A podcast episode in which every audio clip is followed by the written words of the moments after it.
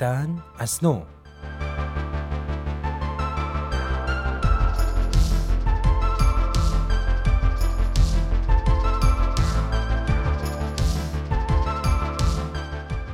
خیلی ها فکر می‌کنن شعر و داستان، قصه و ادبیات زندگی آدم رو در مسیر لابلای برگهای کتاب جا می‌گذاره و رد میشه.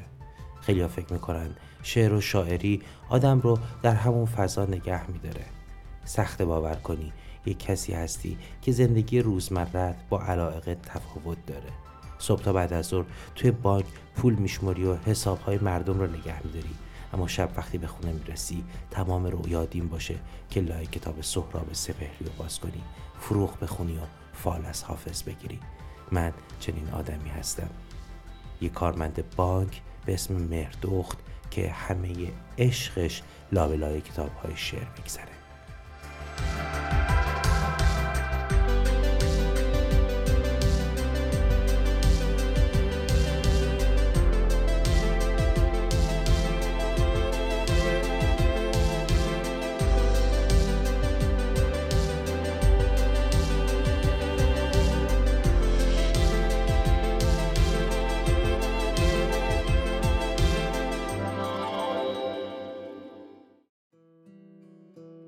مهردخت در ایران تحصیل کرده. سال سوم دانشگاه بود که از دانشگاه به اجبار مجبور به انصراف میشه.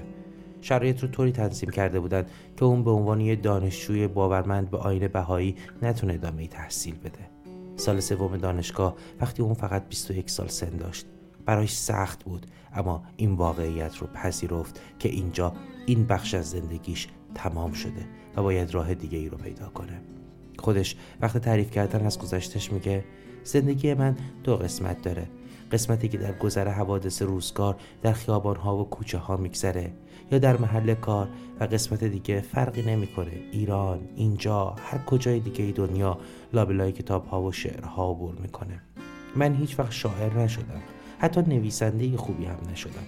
اما شوق خوندن، شوق مطالعه، شوق وقت سپری کردن و آثار کسایی که دوستشون داشتم و زبانشون زبان زندگیم بود رو هیچ وقت هیچ وقت از خودم دور نگه نداشتم.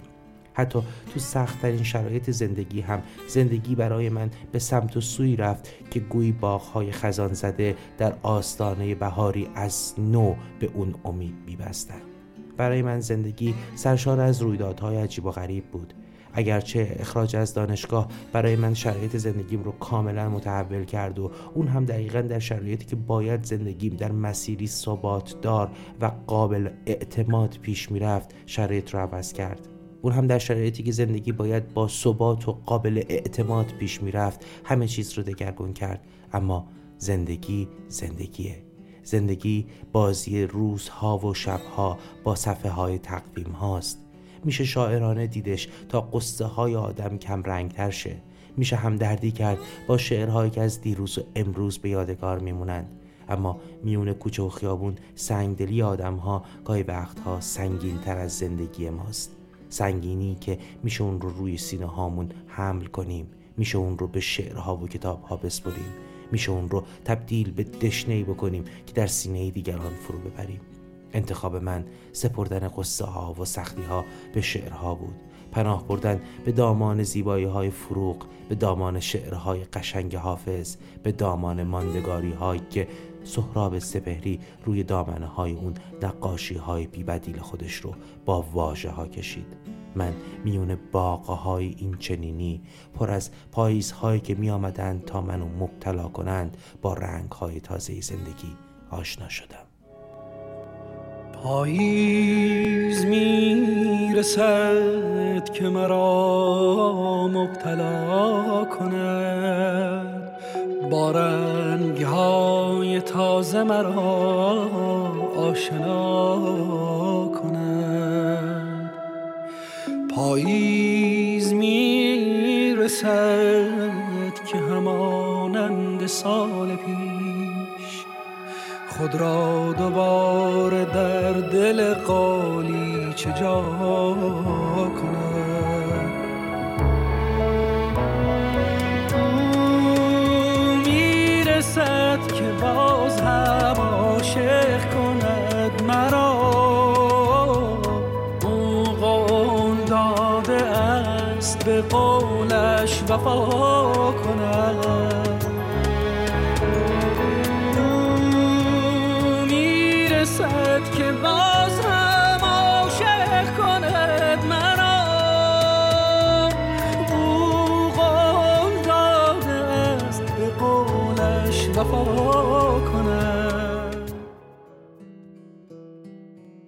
اینکه سالهاست از ایران دورم اما برای من زندگی به نحوی با ایران پیوند خورده. البته من باور ندارم که آدم ها مثل درختها ریشه در خاک دارند آدم ها ریشه در عشق دارن ریشه در فرهنگشون دارن ریشه در باورهایی دارن که به زنده بودن و جاری بودن و همواره در سیلان و حرکت بودن پیوند می‌خوره. اما به هر حال این باور و فرهنگ و هنر و همه اینها از یه سرزمینی آمده.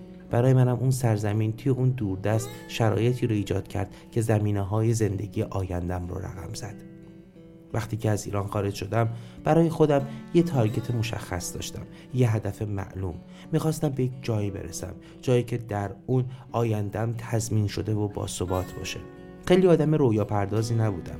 با اینکه عاشق شعر و شاعری بودم اما هیچ وقت شاعرانه زندگی نکردم. برای همین وقتی که حالا در مقام یک کسی که شغلش کار در یک مؤسسه مالی مثل بانکه طبیعتا برام خیلی معنا نداره که آدم ها را بخوام شاعرانه نگاه کنم. اما شعر در زندگی من جا داره. شاید چون بهترین دوست تمام دوران کودکی و نوجوانی و جوانیم یک شاعر بود. دختری زیبا با موهای قشنگ که در باد رها می کرد و گاهی وقتها که با هم به بالای توچال می رفتیم به من می گفت به این شهر نگاه کن به این همه ساختمون های بلند و بدقواره که کنار هم نشستند می‌دونی اگه اینا واجه هایی بودن که توی کتاب نوشته شده بودن ما با کسیف در این دفتر مشق دنیا رو برو بودیم؟ وقتی من از قصه هام لابلای این شهر می‌گفتم وقتی از اینکه میون اون همه ساختمون چه بلایی سر من اومده وقتی براش ناله می‌کردم که چه جوری حقم برای ادامه تحصیل پایمال شد بدون اینکه هیچ گناهی داشته باشم جمله های اون بود که زندگی من رو ساخت. هر آدمی مثل سکه دو رو داره. خوش به حال اونایی که زیر و روشون یه رنگه. اما برای چنین آدمی شدن باید سختی های زیادی تحمل کرد باید آب دیده شد باید در بوته آزمایش حوادث داغ دید. پشت هر سختی پشت هر شکست که روی اول سکه زندگی روی دیگه هر آدمی ساخته میشه. تاب مقاومت در مقابل سختی ها فرصت ساختن زندگی از نو و توانایی امیدوار موندن مهمترین ابزار این ساخت و سازه حالا انتخاب با خودته. یا بلند میشی و به دنیا یاد میدی که دروی سکه وجود تو یه رنگ داره و هزار رنگی زندگی نمی‌تونه تو رو ناامید کنه. یا اینکه تو کوره راه زندگی گم میشی. مهم نیست کی باشی مهم نیست کجا باشی. تو انتخاب می‌کنی. در باغ زندگی گلی باشی که بدرخشی یا برگ خزان زده ای باشی که خیلی وقت از آخر خط رد شده. مهردخت با گفتن این جمله ها از قول دوستش افسانه چشماش پر اشک میشه. بغز گلوشو می‌گیره و برمیگرده به خاطرات اون سالها. نه برای خودش برای افسانه. زود ازدواج کرد و قربانی یک قتل خانوادگی شد. مهردخت میگه لحظه دتوینش برای من سختترین لحظه زندگیم بود. حتی سختتر از اخراجم از دانشگاه. حتی سختتر از اینکه مادرم رو در غربت از دست دادم. مرگ افسانه دل من رو از سرزمین مادریم کند. دیگه دوستی نداشتم. یا دیگه دوست نداشتم. هیچ فرقی نمی‌کنه. دوستی دوست انسانیت هویت زندگی آیندم همه و همه رو برداشتم و زدم بیرون. زدم تا اجازه بدم باغ خزان دیده ای که روبروی زندگی من قد علم کرده بود به جای اینکه من رو به یک برگ زرد از ته خط شده تبدیل کنه. گل سرخی از من بسازه که در بهار آینده شکوفا خواهد شد. آمدم آمدم این سمت دنیا. هنوز هم عاشق شعرم اما تصمیم گرفتم شعر رو بذارم. برای لحظه های تنهاییم و وارد دانشگاه شدم. accounting خوندم حسابداری. وارد بانک شدم و کارم را آغاز کردم. به طور حرفه‌ای. همه سعی و تلاشم این بود که زندگی بهتر و امنتری بسازم. زندگی سالمتری بسازم. اما شبا وقتی به خونه برمیگردم وقتی روبروی دیوار آجوری ته اتاقم میشینم و به اون نگاه می‌کنم یاد افسانه و تنها عکسی که از دوران نوجوانیمون با هم داریم درست بالای همون تپه توچال وقتی که تهران پشت سرمونه هنوز توی گوشم نجوا می‌کنه. ترانه هایی رو گوش می‌کنم که اون دوست داشت. شعرهایی رو می‌بینم که اون می‌خوند و باز به یاد میارم که ته همین دیوار آجوری ته این کوچه بنبست زندگی میشه امیدی رو روزنه کرد برای عبور به فرداهای روشنتر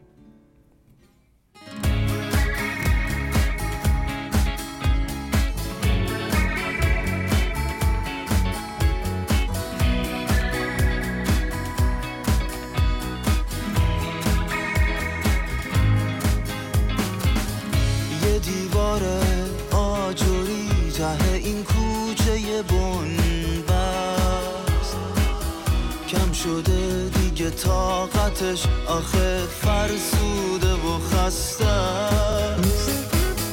پر تنش از خاطر خط خطی های قدیمی. یه دنیا حرف از خوشی از دوری و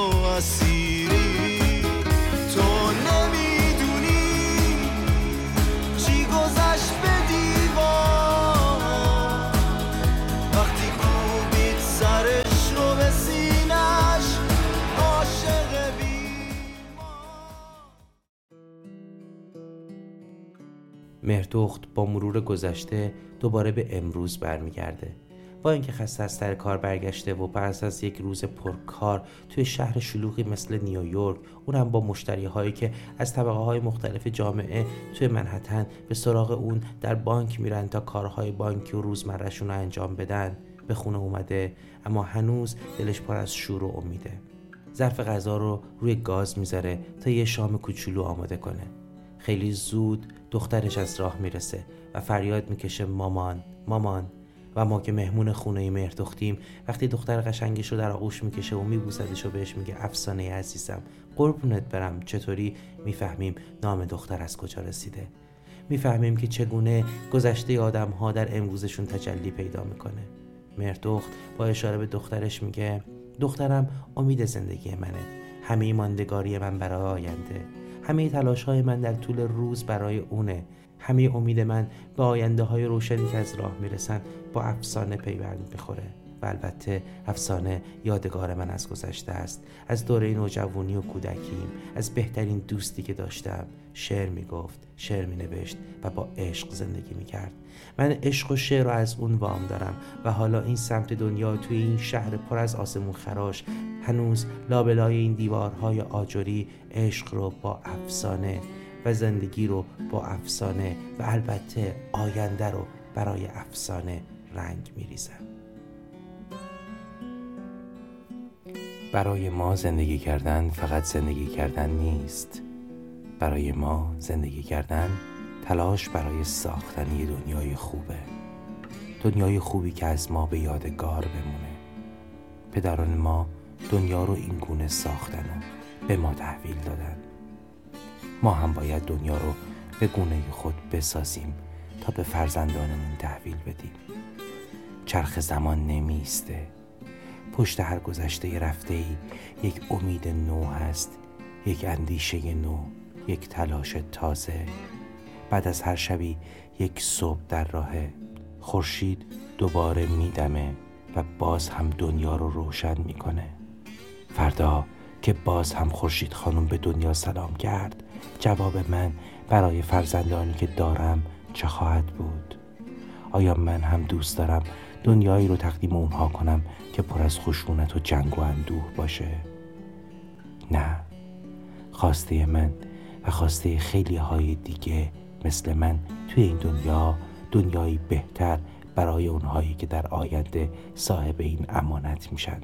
امانتی که اونها هم باید اون رو تمیز و گرد گرفته تر سالمتر و زیباتر به نسل های بعدیشون واگذار کنند. این روایت بر اساس داستانی حقیقی بازآفرینی شده است و کلیه حقوق متعلق به رسانه پارسی است. کارگردان و تهیه کننده وفا خاتمی تحقیق و روایت مهدی آقا زمانی. راوی همراه آنیتا قنایی.